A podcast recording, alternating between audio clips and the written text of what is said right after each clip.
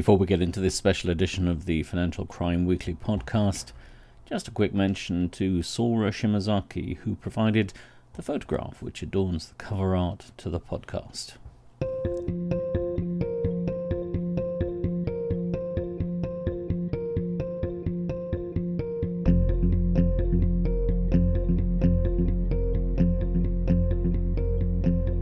Hello and welcome to this special edition of the Financial Crime Weekly podcast. I'm Chris Kirkbride.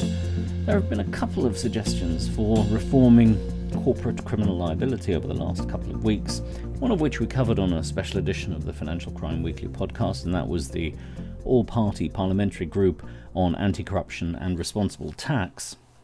While the other was published on Friday last week, and it was the Law Commission's Corporate Criminal Responsibility, uh, sorry, Corporate Criminal Liability and Options paper.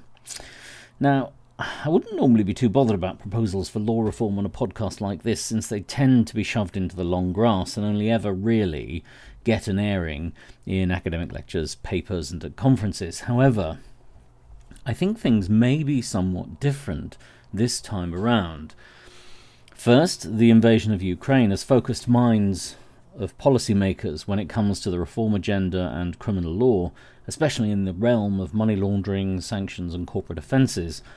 Secondly, the agenda is being added to by a broader range of people this time around.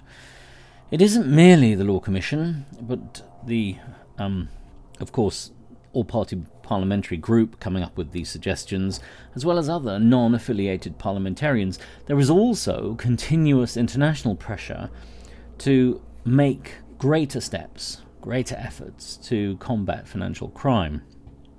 So, I think it's a bit worthwhile having a deeper look at the proposal. So, let's remind ourselves, first of all, of what the All Party Parliamentary Economic Crime Manifesto said. Now, this manifesto was published last month, and because of its love of acronyms, it focused its reform agenda around an acronym TARE or TIER, depending on how you pronounce it. Um, that stands for Transparency, Enforcement, Accountability, and Regulation.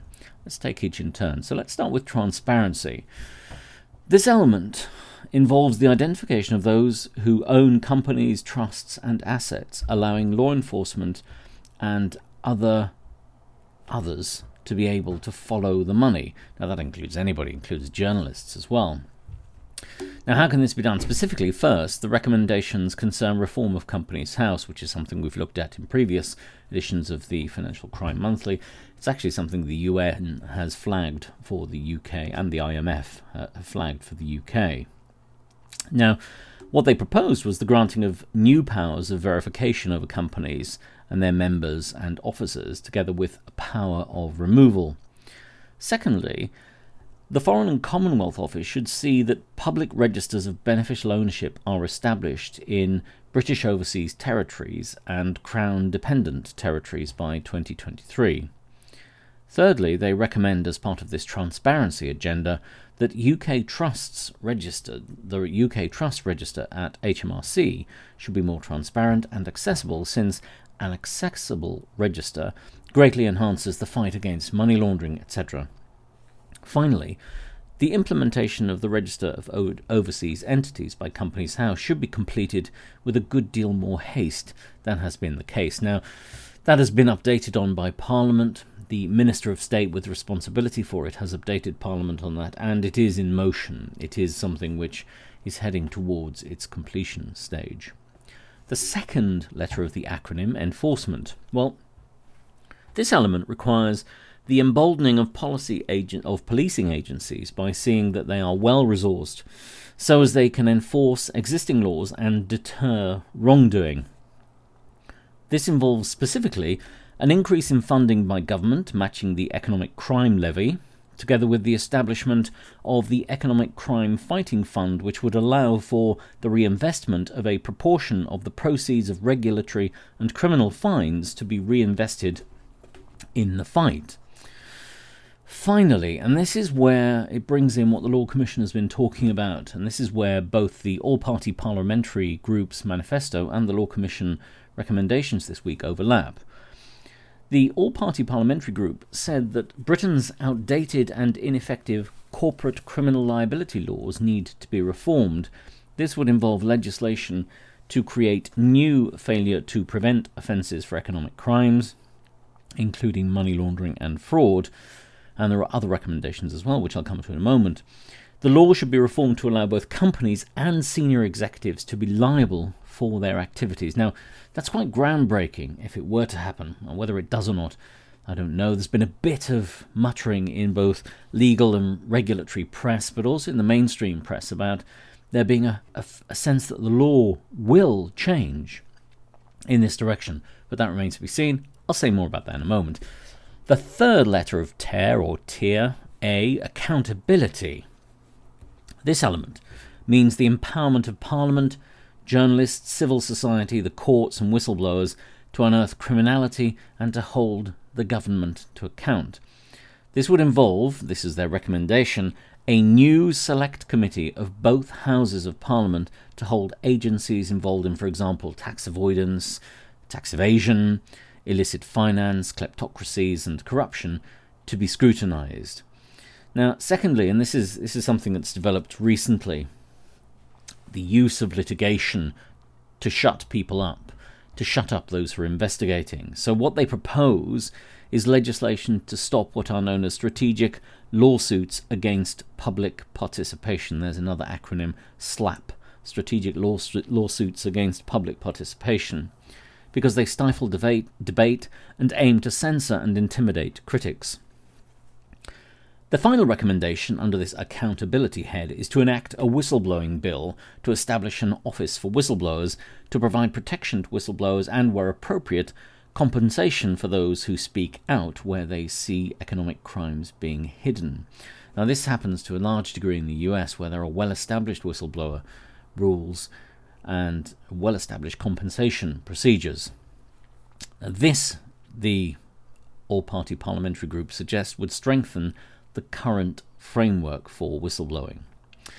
The final letter of the acronym is, regu- is R for regulation. Now, this element involves the strengthening of supervision of the professions so that the enablers of economic crime answer for their actions. First, it would involve an overhaul of the anti money laundering supervision that strengthens the Office for Professional Body Anti Money Laundering Supervision, or OPBAS as it's known, and give it new powers to sanction supervisors and ensure consistency of implementation. Secondly, reform to um, suspicious activity reports. Now, SARS are what are submitted by corporations when they suspect that money laundering may be taking place. Now, they recommend the reform of the SARS system because they suggest it isn't working at the moment, and they recommend reform by the creation of a rating system so that quality takes precedence over quantity when it comes to SARS, which might be said to be the other way around at the moment. There is a bit of defensive compliance and throwing SARS at the wall to see which happened to stick. Thirdly, HM Revenue and Customs should be empowered and resourced to police the perimeter of money laundering regulations.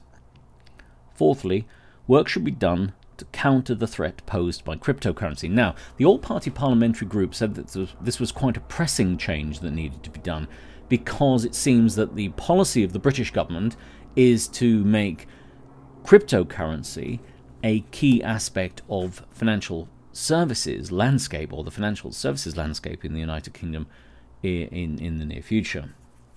Now, the Financial Conduct Authority should receive better resources to ensure that it's well placed to combat the threat which this new form of investment, the cryptocurrency, poses to the financial system. And this is something that's been looked at not only in the United Kingdom, but also globally as well. Now, the manifesto is bold. It is a bold one, and frankly, it's one which, to a degree, mirrors a significant amount of work which is either being undertaken or planned. The chair and the co chair of the manifesto were extremely pleased with themselves, and to such a degree they're all over the press touting the manifesto to anybody who would listen. Uh, Margaret Hodge, uh, the MP for Barking uh, in East London, uh, is the chair of the all party parliamentary group on anti corruption and responsible tax. And she was back in the news last week, only this time she was criticising the Law Commission uh, the Law Commission's options paper, which was published last Friday. According to The Guardian, she described it as uninspired and insipid and a thundering nuisance. So that begs the question what was it about the Law Commission's proposals in this options paper which were so radically different, so uninspiring, that they fell somewhere short of what the all party parliamentary group had put forward in its own manifesto? Well, I suppose I should make this point first. The, the, the key point to make is that the Law Commission publication is just an options paper which commits to nothing really specific. I mean, Law Commission reports and so on don't commit to anything anyway. The government still would have to enact it if it wanted to. But I suppose the difference is a, a report would make clear recommendations uh, for the path to be chosen and may even provide draft legislation. This stops short of that because it doesn't seem to me that it's designed for that purpose. But one thing it does do, it does indicate a possible mood at the Law Commission should a report ultimately be demanded by Parliament. For now, it gives a range of options. Now, I should say this as well that the Law Commission's options paper is much narrower than the kind of grand blue sky thinking manifesto of the all party parliamentary group. But as I've said, there is some overlap between what the manifesto of the all party parliamentary group said and the Law Commission. Now, I'm going to focus on that. I'm going to focus on the overlap. Now, you'll recall that one of the things that the all party parliamentary group uh, was concerned with was enforceability. That was the second E of their TARE or TIER acronym.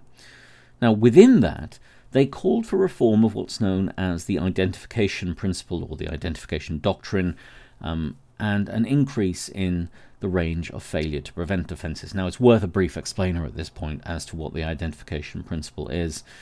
Um, it's the present mechanisms by which corporations can be held to be liable for criminal acts. Now, under the principle, where a natural person from the corporation is shown to be the directing mind and will of the company or corporation in relation to an act with which the corporation is charged, then the company may be held liable for that particular criminality. Now, as a rule, the identification principle typically attaches to more senior members of the corporation, though making this link is by no means straightforward or necessarily going to lead to a corporate conviction.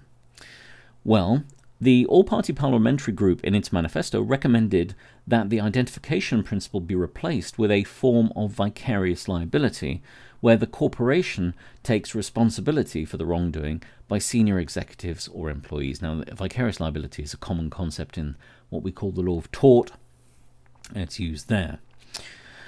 So that is, that is, I suppose, in that sense, a familiar concept. Now, the important, I suppose, what the parliamentary group said, the important reason for moving away from the identification principle towards vicarious liability is that it would remove the need to find the directing mind of the corporation so as to satisfy the identification principle. Now, by contrast, the Law Commission in its options paper made two recommendations in relation to the identification principle. First, that it could be retained in its present form, or Secondly, that it could be subject to a limited extension.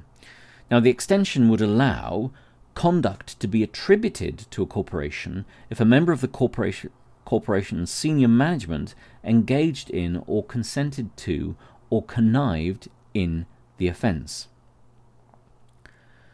A member of senior management who uh, would be any person who plays a significant role in the making of decisions about how the whole or a substantial part of the organization's activities are to be managed or organized, or the actual managing or organizing of the whole or a substantial part of those activities. So it is a it is a, a kind of slight extension of the uh, principle. One further alternative is just what I described, but with the following proviso that the corporation's chief executive officer and its chief financial officer would always be considered to be members of senior management. And this, uh, by all accounts, uh, mirrors the position in Canadian law.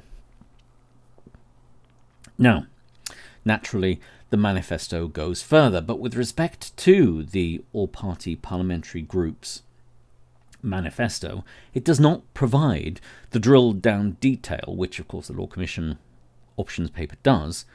Uh, it doesn't provide any detail which supports the wholesale removal of the identification principle with a vicarious liability alternative. In fact, all the manifesto seems to do is appeal to the outdated nature of English law in this area and the fact that there are scandals and have been scandals permeating the city which would tend to support the idea that the law isn't fit for purpose. To be frank, I'd actually I actually find this quite interesting. I'd welcome some more detail on a vicarious liability principle and whether this principle would develop along parallel lines to vicarious liability in tort. This is an area of law which is not entirely settled and whose operational principles are the subject of seemingly continuous review by the judiciary.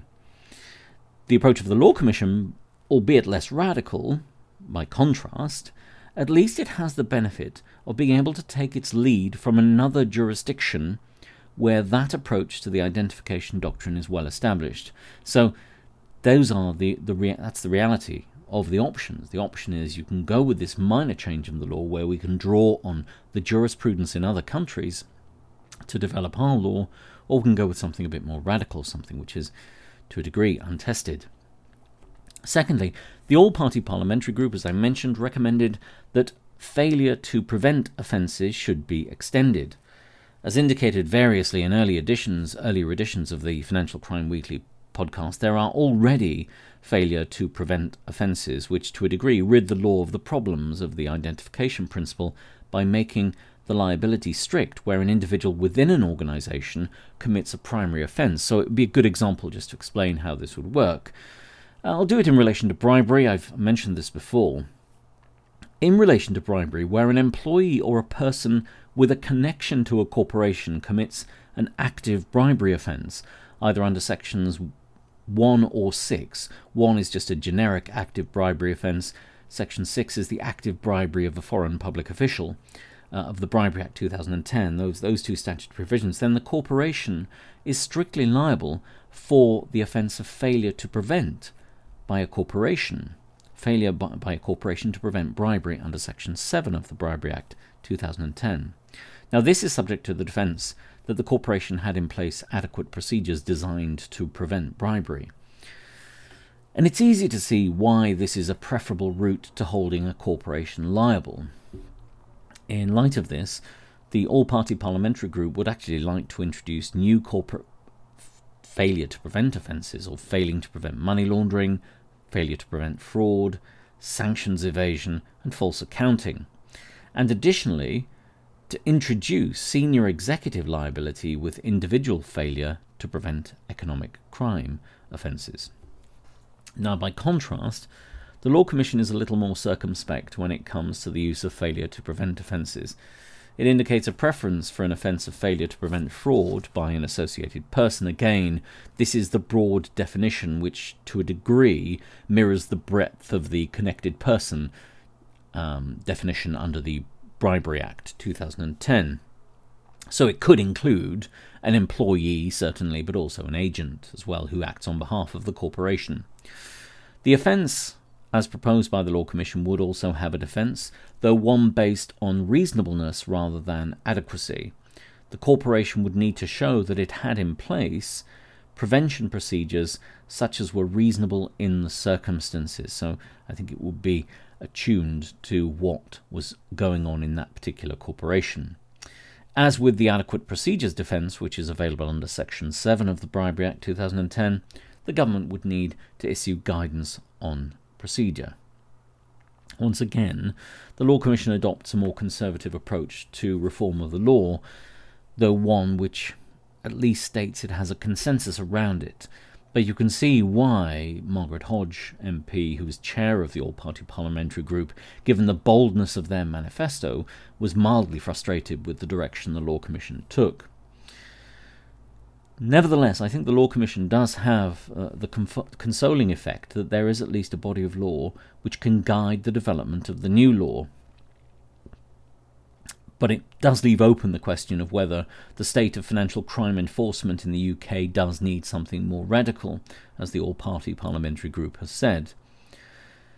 There are options which exist. There are options that exist that could go further, which bear some relation to what we already have, namely a broader offence of failure to prevent economic crime. Now, if I remember rightly, this had some support from Lisa Osofsky, who's current head of the SFO, and I mentioned this last week in the Financial Crime Weekly podcast. And but also her predecessor, David Green, who now works for a city law firm, he even said that there should be a general offence of failure to prevent economic crime. That said, the all party parliamentary group does stop short of that, and of course, the Law Commission certainly does stop, stop short of a general offence.